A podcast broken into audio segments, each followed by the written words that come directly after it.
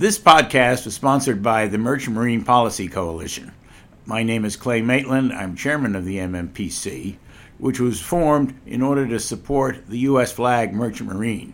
We hope you enjoy the podcast and welcome your comments and suggestions.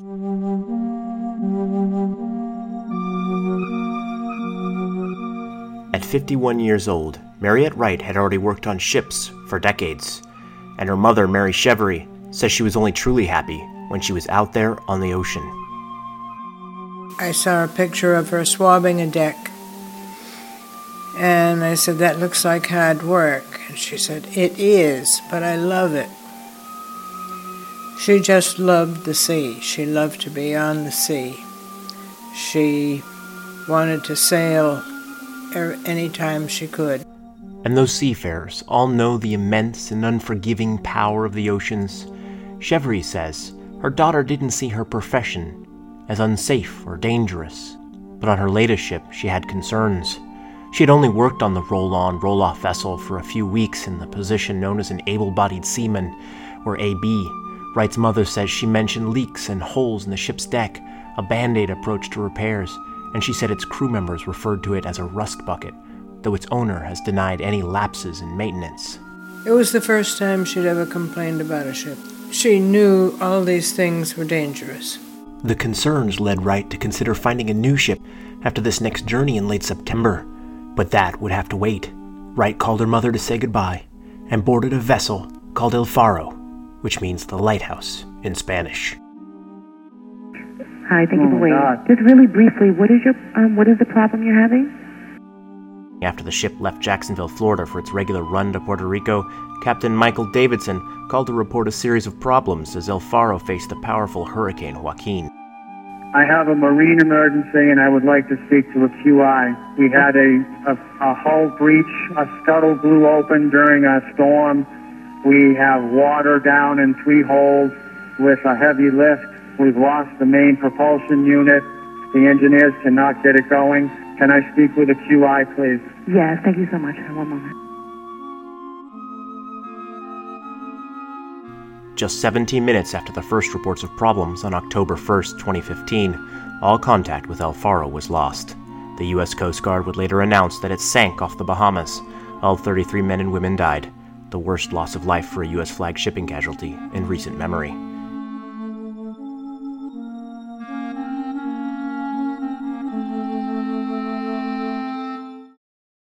This is The Sunken Lighthouse, a podcast by Tradewinds on the sinking of El Faro, brought to you in part by the generous sponsorship of the Merchant Marine Policy Coalition.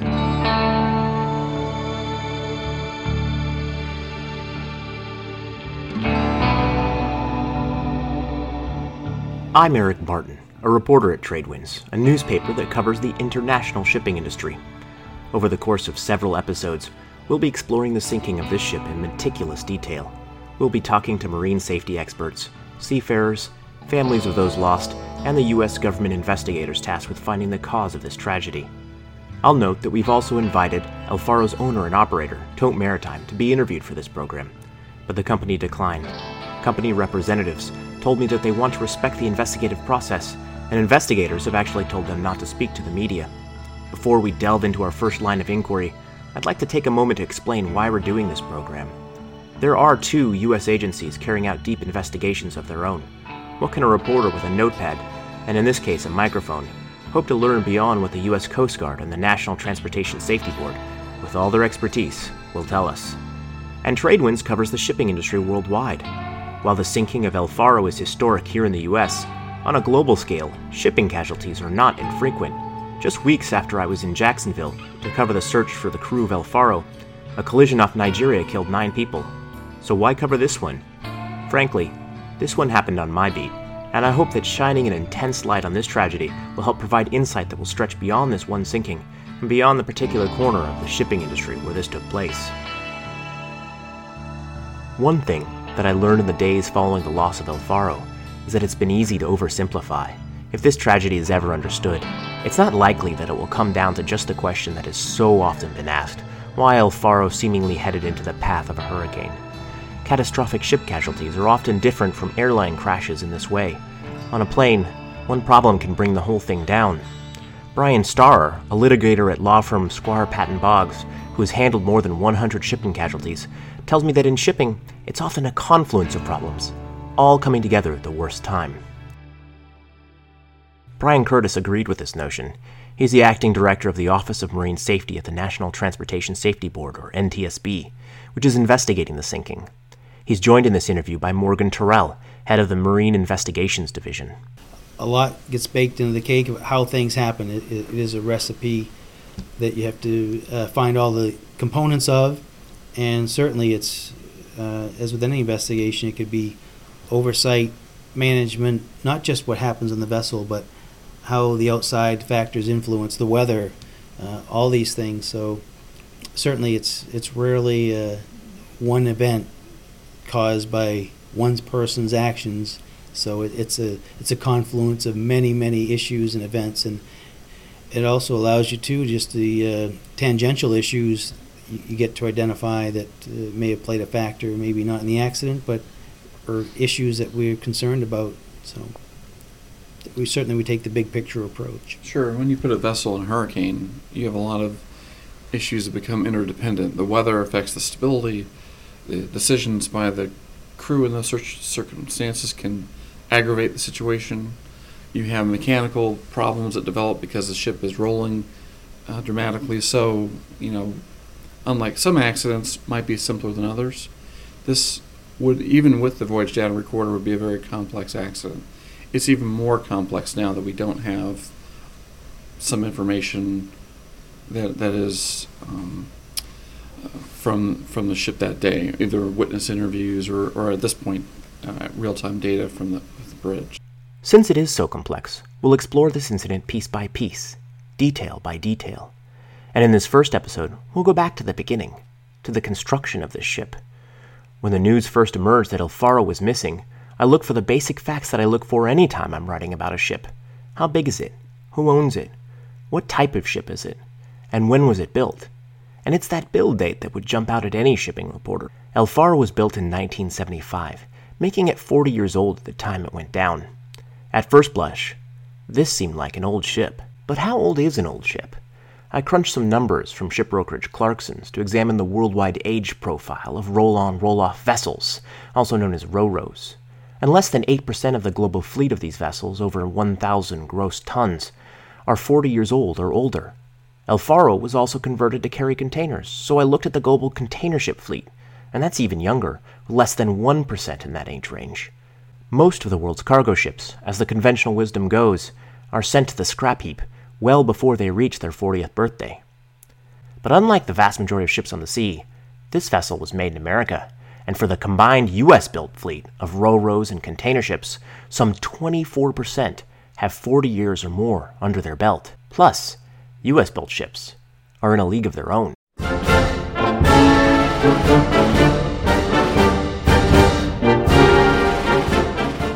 Originally named the Puerto Rico, El Faro was built at Sun Shipbuilding and Dry Dock Company, also known as Sunship, outside of Philadelphia, Established by Sun Oil to build tankers, it was once the largest shipyard in the US. It shuttered in 1989 and is now the site of a casino and racetrack. Cargo ships built at yards like Sunship and operating in domestic trades have special government protection. The Jones Act requires ships that carry cargo or passengers between two ports in the United States to be built at a domestic yard, crewed by Americans, owned by U.S. citizens or companies, and registered under the U.S. flag.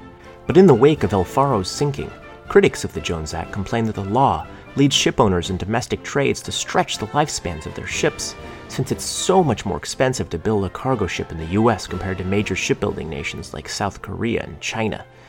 Bob Kurt is a veteran of the shipping industry, the retired chief executive of tanker owner MLR Petroleum. He was also the general manager of the Marine Transportation Department at ExxonMobil and the managing director of liquefied natural gas carrier owner Qatargas Transport not to mention board positions at shipowning and shipbuilding companies. He acknowledges that vessel age alone does not necessarily mean a ship is unsafe. Um, it passed Coast Guard inspections, um, so it was um, qualified to trade. Um, so it's it's it's really impossible to say that age alone um, caused the incident. Um, but I don't think anyone would argue that a 40 year old ship is safer than a newer ship. So you know, I had, um, I still have my my heart in the in the marine industry, and um, it was terrible to see those 33 people die. You think that that uh, essentially without without the the U.S. build requirement of the Jones Act, um, for example, ships of of this age would have left the fleet Oh. by now? Oh, sure. I think all you have to do is look the, at the age pro- profile of um, similar um, non-U.S. built or non-Jones Act ships, and uh, to see that um, there are virtually no 40-year-old large ships out there. Uh, there are some, but um, not too many. And it um, it's pretty clear that when it costs three or four times as much to build the same ship in the United States as it does overseas, that um, owners are going to extend the life of these ships because uh, it's cheaper than building new ones. But Kurt doesn't challenge the entire Jones Act, only the section that requires U.S. construction for ships in domestic trades. And he contends that if maintaining this requirement was really in the national security interest, the U.S. military and U.S. government would be hiring U.S. built ships for their shipping needs. They do use U.S. flag cargo ships, but they're often built abroad.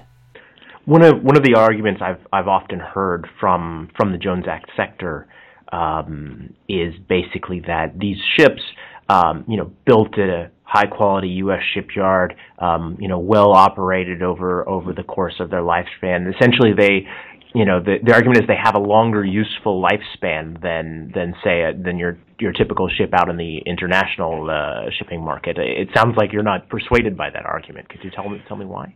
Well, um, the two major yards that still build uh, Jones Act commercial ships are uh, NASSCO in San Diego and Aker Philadelphia in, in Philadelphia. They purchased their designs from Korean yards, so they build virtually the exact same ship as is built in, in Korea. They don't do their own engineering to, um, which in the old days they did. Uh, in the old days, uh, you could say U.S. flagships were more hefty. Um, they had thicker steel, things like that. But today, that's not the case. They they build the exact same ship as is built um, overseas. Brian Starer, the maritime attorney, says vessel age is one of the top five factors that he explores when looking into an incident. I asked him if he believes that the Jones Act is keeping ships that are too old on the water. Loaded question. uh, uh, the answer probably is yes. Uh, the uh, an owner has to, uh, a U.S. owner has to get a long life out of a Jones built, Jones Jones Act built vessel, and uh, the reasons are uh, are obvious. It, it costs between three and five times as much to construct the same vessel in a in a U.S. Uh, yard as required under the Jones Act, as against having it having it built in an, in one of the yards in the Far East, whether it's whether it's Korea or China or Japan, and and that's a that's a huge factor. So you see vessels that are that are nearing 40 years old that have been that have been built in U.S. U.S. yards that are that are still still operating, and it most certainly was a factor in this uh, uh, in this in this tragic accident. But Daryl Connor, an advisor to the Jones Act Industry Coalition American Maritime Partnership, says it is premature to suggest that age or any other factor is the cause of the El Faro casualty. when we hear folks talk about the Jones Act was the reason that uh, the vessel was old or uh, this or that, we think that it's probably an oversimplification of the of the situation, and that at the end of the day, age is but a factor in the overall structural integrity of a vessel, and certainly, um, you know, it, it, it depends on the circumstances in which the vessel is operating. Connor also argues that the average age of the international shipping fleet is very comparable with that of the Jones Act fleet, and the data generally show that to be true. He also explains that U.S. shipyards have been going through a shipbuilding renaissance, building 41 large cargo ships since 2000. In fact, Tote Maritime, owner of El Faro, has been part of that by building the world's first LNG powered container ship at a U.S. yard. One of them was to replace El Faro on its run from Jacksonville to Puerto Rico. If you look at the current order book, there are some 20 large ocean going Jones Act eligible tankers, ATBs, container ships that are either under construction or on order in U.S. shipyards. And so I think that um, ship operators are more than willing to make the investments in constructing ships for the Jones Act trades um, as anyone would around the world to meet the demand of their customers and the needs of their um, uh, customers in that in those trades. So I, I think that that that w- whatever suggestion there is that the Jones Act inhibits ship construction is um, uh, dismissed by the facts that uh, ships are constructed in the U.S. and then they're constructed on a fairly regular basis to meet the meet needs of customers.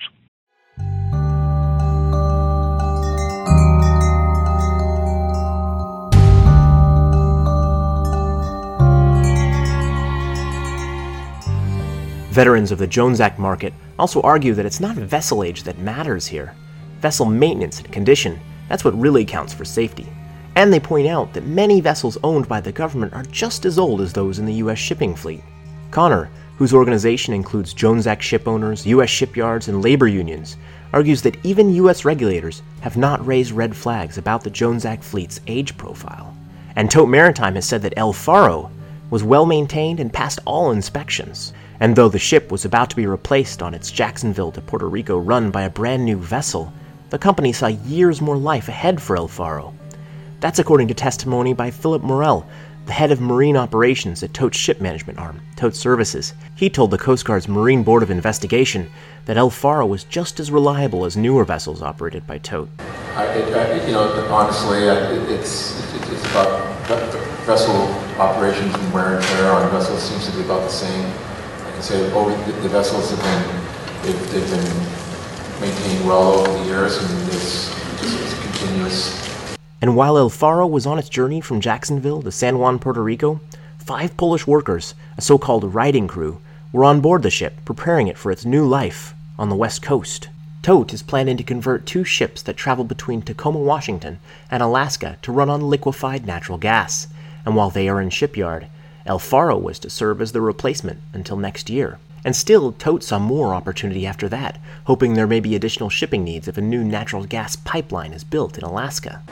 Do you know how long the, uh, the El Faro is planned to be operated? With, uh, was there any plan to remove the El Faro from service uh, in the years to come? The, the plan was for her to operate uh, for approximately uh, 14 16 weeks, I believe. Uh, and then she would be uh, laid up in, at the Tacoma labor facility and then um, reutilized again in the, in uh, 2000 and, uh, in 2017 for another 16 weeks. And beyond that, do you have any idea what, what the ship was plans were? There was no specific plans for her. There was some hope and opportunity that um, that she could be utilized in the Alaska trade as for um, heavy bulk cargoes if there was to be a gas line developed in Alaska.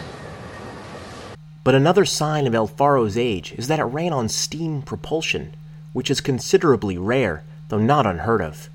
There are new emissions rules around the coast of the US and Puerto Rico that require cleaner fuel, but steamships have an exemption until 2020 and can still run on cheaper heavy fuel oil. Surely, investigators asked, that meant it would be taken out of service at that time. Not necessarily, Morrell told them.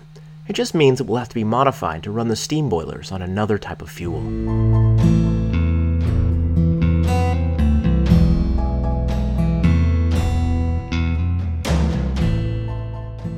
One thing that's worth noting is that even though we often see ships taken out of service at a far younger age in the broader shipping industry, it's not usually because they are too old to be safe, though safety regulation can influence when they're sent for demolition.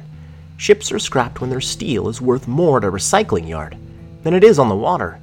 and most corners of the shipping industry have spent years in tough times. So that gap between a ship's value on the water and its scrap value narrows sooner for many types of ships than it might have in a booming market. A bulk carrier from a high quality Japanese yard that was worth more than $100 million at its peak before the financial crisis sold for less than $7 million this month. But some safety experts I talked to said age does matter. It gets right down to the steel. How old is too old? Uh, certainly 30 years is, is pushing the limit. We have a couple of ships running out there. Uh, the, the Chemical Pioneer is at this point in time 48 years old and running on a daily basis, uh, carrying chemicals, one of the most critical and sophisticated uh, products going. Yes, the Jones Act fleet is too old. Um, and there's no reason for it. That's Captain Bill Doherty, a former master on Ro-Ros and a former safety manager at Norwegian Cruise Line. He's now a ship inspector. Uh, I first off, I want to make one thing clear. I support the Jones Act. I want to see a safer fleet. Um, not only have I sailed in it, but my son currently sails in the U.S. Marine as a senior engineering officer. So, um, but the bottom line is that uh, ships of the age of the El Faro um, are, are sailing on extended life support. So I, have been covering the Jones Act for a few years, and, and one of the things that I've I've heard, um, you know, well before the El Faro incident was U.S. built ships um, have a longer lifespan that, that, that they really are built and they're operated um, to to last longer than say the average you know the, than the ships in the international merchant fleet where you see you know see a much shorter shorter lifespan. I, I mean, what what do you what do you say to that to that argument?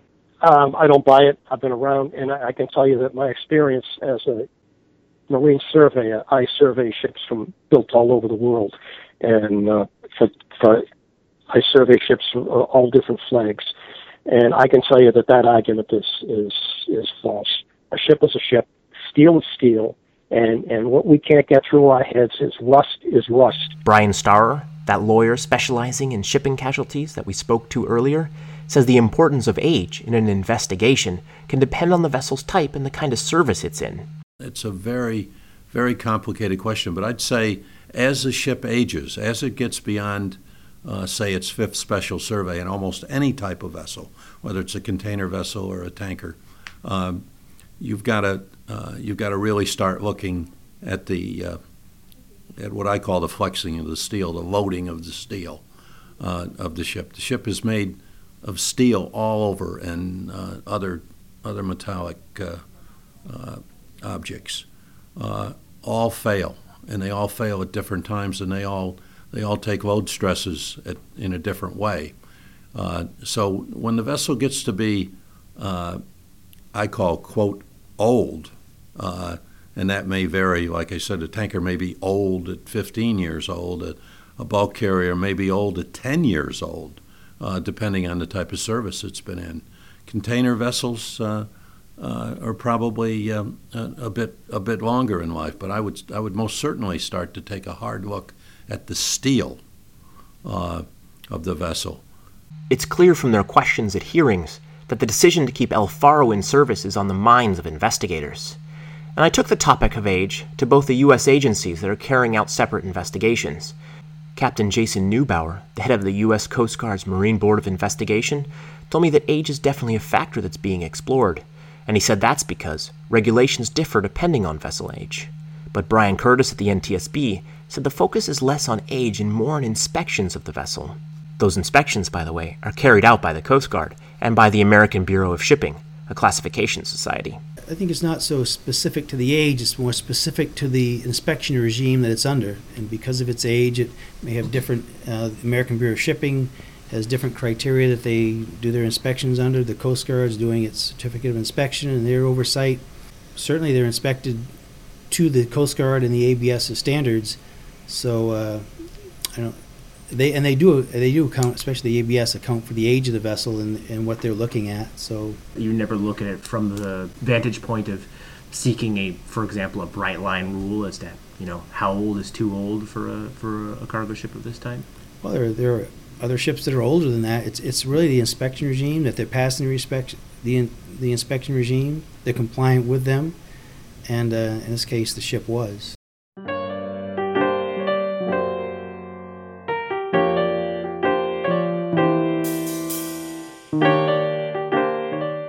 But even if a ship can operate safely at this age, as long as it's well maintained and it's still passing inspections, there's another factor that I find hard to get out of my mind. El Faro had a piece of life saving technology that was as old as the ship itself, but that would not have been allowed if it was a dozen years younger. It had open type lifeboats. In 1986, amendments to an international treaty known as the Safety of Life at Sea Convention, or SOLAS, required that all ships have lifeboats that are enclosed. You might know the ones I'm talking about.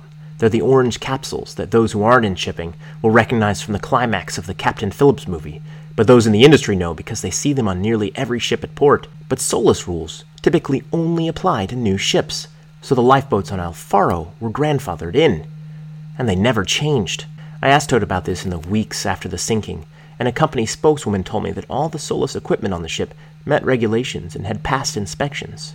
But Curtis tells me this grandfathering will be explored in the investigation. Well, certainly we're looking at, and the survival factors group will look at all the life-saving equipment, the EPIRBs, the uh, life rafts, these just have open life rafts, and working to also with the human factors group, you know, the practicality of getting to these life rafts. And, but certainly we're taking a look at that, you know, any grandfathering effects that were in place, should they have been in place, uh, what did they have, what should they have had, and so that'll get a comprehensive look. It's early yet, collecting all the information, but uh, certainly that'll get a, a close look and throughout the investigation. Now, to be clear, investigators don't know whether different lifeboats would have had any impact in the sinking of El Faro. The ship had two 43 passenger lifeboats, one on each side, and it had several life rafts as well. One broken lifeboat was found after the sinking, but the evidence shows that it wasn't used by the crew. The lifeboat on the other side of the ship was never found. Abandoning ship always has risks, and a ship's captain, also known as a master, has a tough call to make when he orders crew to board the boats. But open type lifeboats were banned on new ships for a reason, and that's because they have some disadvantages over the newer enclosed boats. Captain Cormac McSweeney is a container ship master, and he teaches at the National Maritime College in Ireland. He also authored a textbook I keep at my desk, Brown's Guide to Survival at Sea. I suppose if you looked at open lifeboats compared to what the more modern versions would be, the first thing is the exposure to, to the elements for um, for the crew members that would be on board the lifeboats. Um, the launching arrangements really haven't changed all that much between any sort of side launch lifeboats. We still have the same sort of systems. The only other big thing between uh, open lifeboats and or totally enclosed lifeboats would be these uh, onload release systems. Um, the ability to release them from inside and in, indeed the ability to lower them from inside the lifeboat. Whereas your typical open lifeboat, um, somebody would have to remain on the deck uh, to lower it to the waterline and then come down via an embarkation ladder into the lifeboat. There really are very few uh, uh, advantages, I suppose, compared to what we have nowadays, uh, and obviously several uh, disadvantages in regards to exposure of the, the, the occupants. Several industry experts I spoke to said it's rare for shipowners to add enclosed lifeboats if they're not required to do so. But they also said that lifeboat technology has advanced over the years and continues to advance. Open lifeboats uh, have been proven to, to be unsat- un- unsatisfactory for, for well over 30 years, and yet, uh, you know, as long as as long as they pass a Coast Guard inspection, which I I, I definitely question, uh, they're not they're not forced into making the improvements as we realize through experience that the old equipment didn't work. It didn't save lives. We'll explore more on those lifeboats in future episodes of this podcast. But first, an exploration of the owner of El Faro, Tote Maritime. That's next up on Tradewind's newest and, well, first podcast, The Sunken Lighthouse.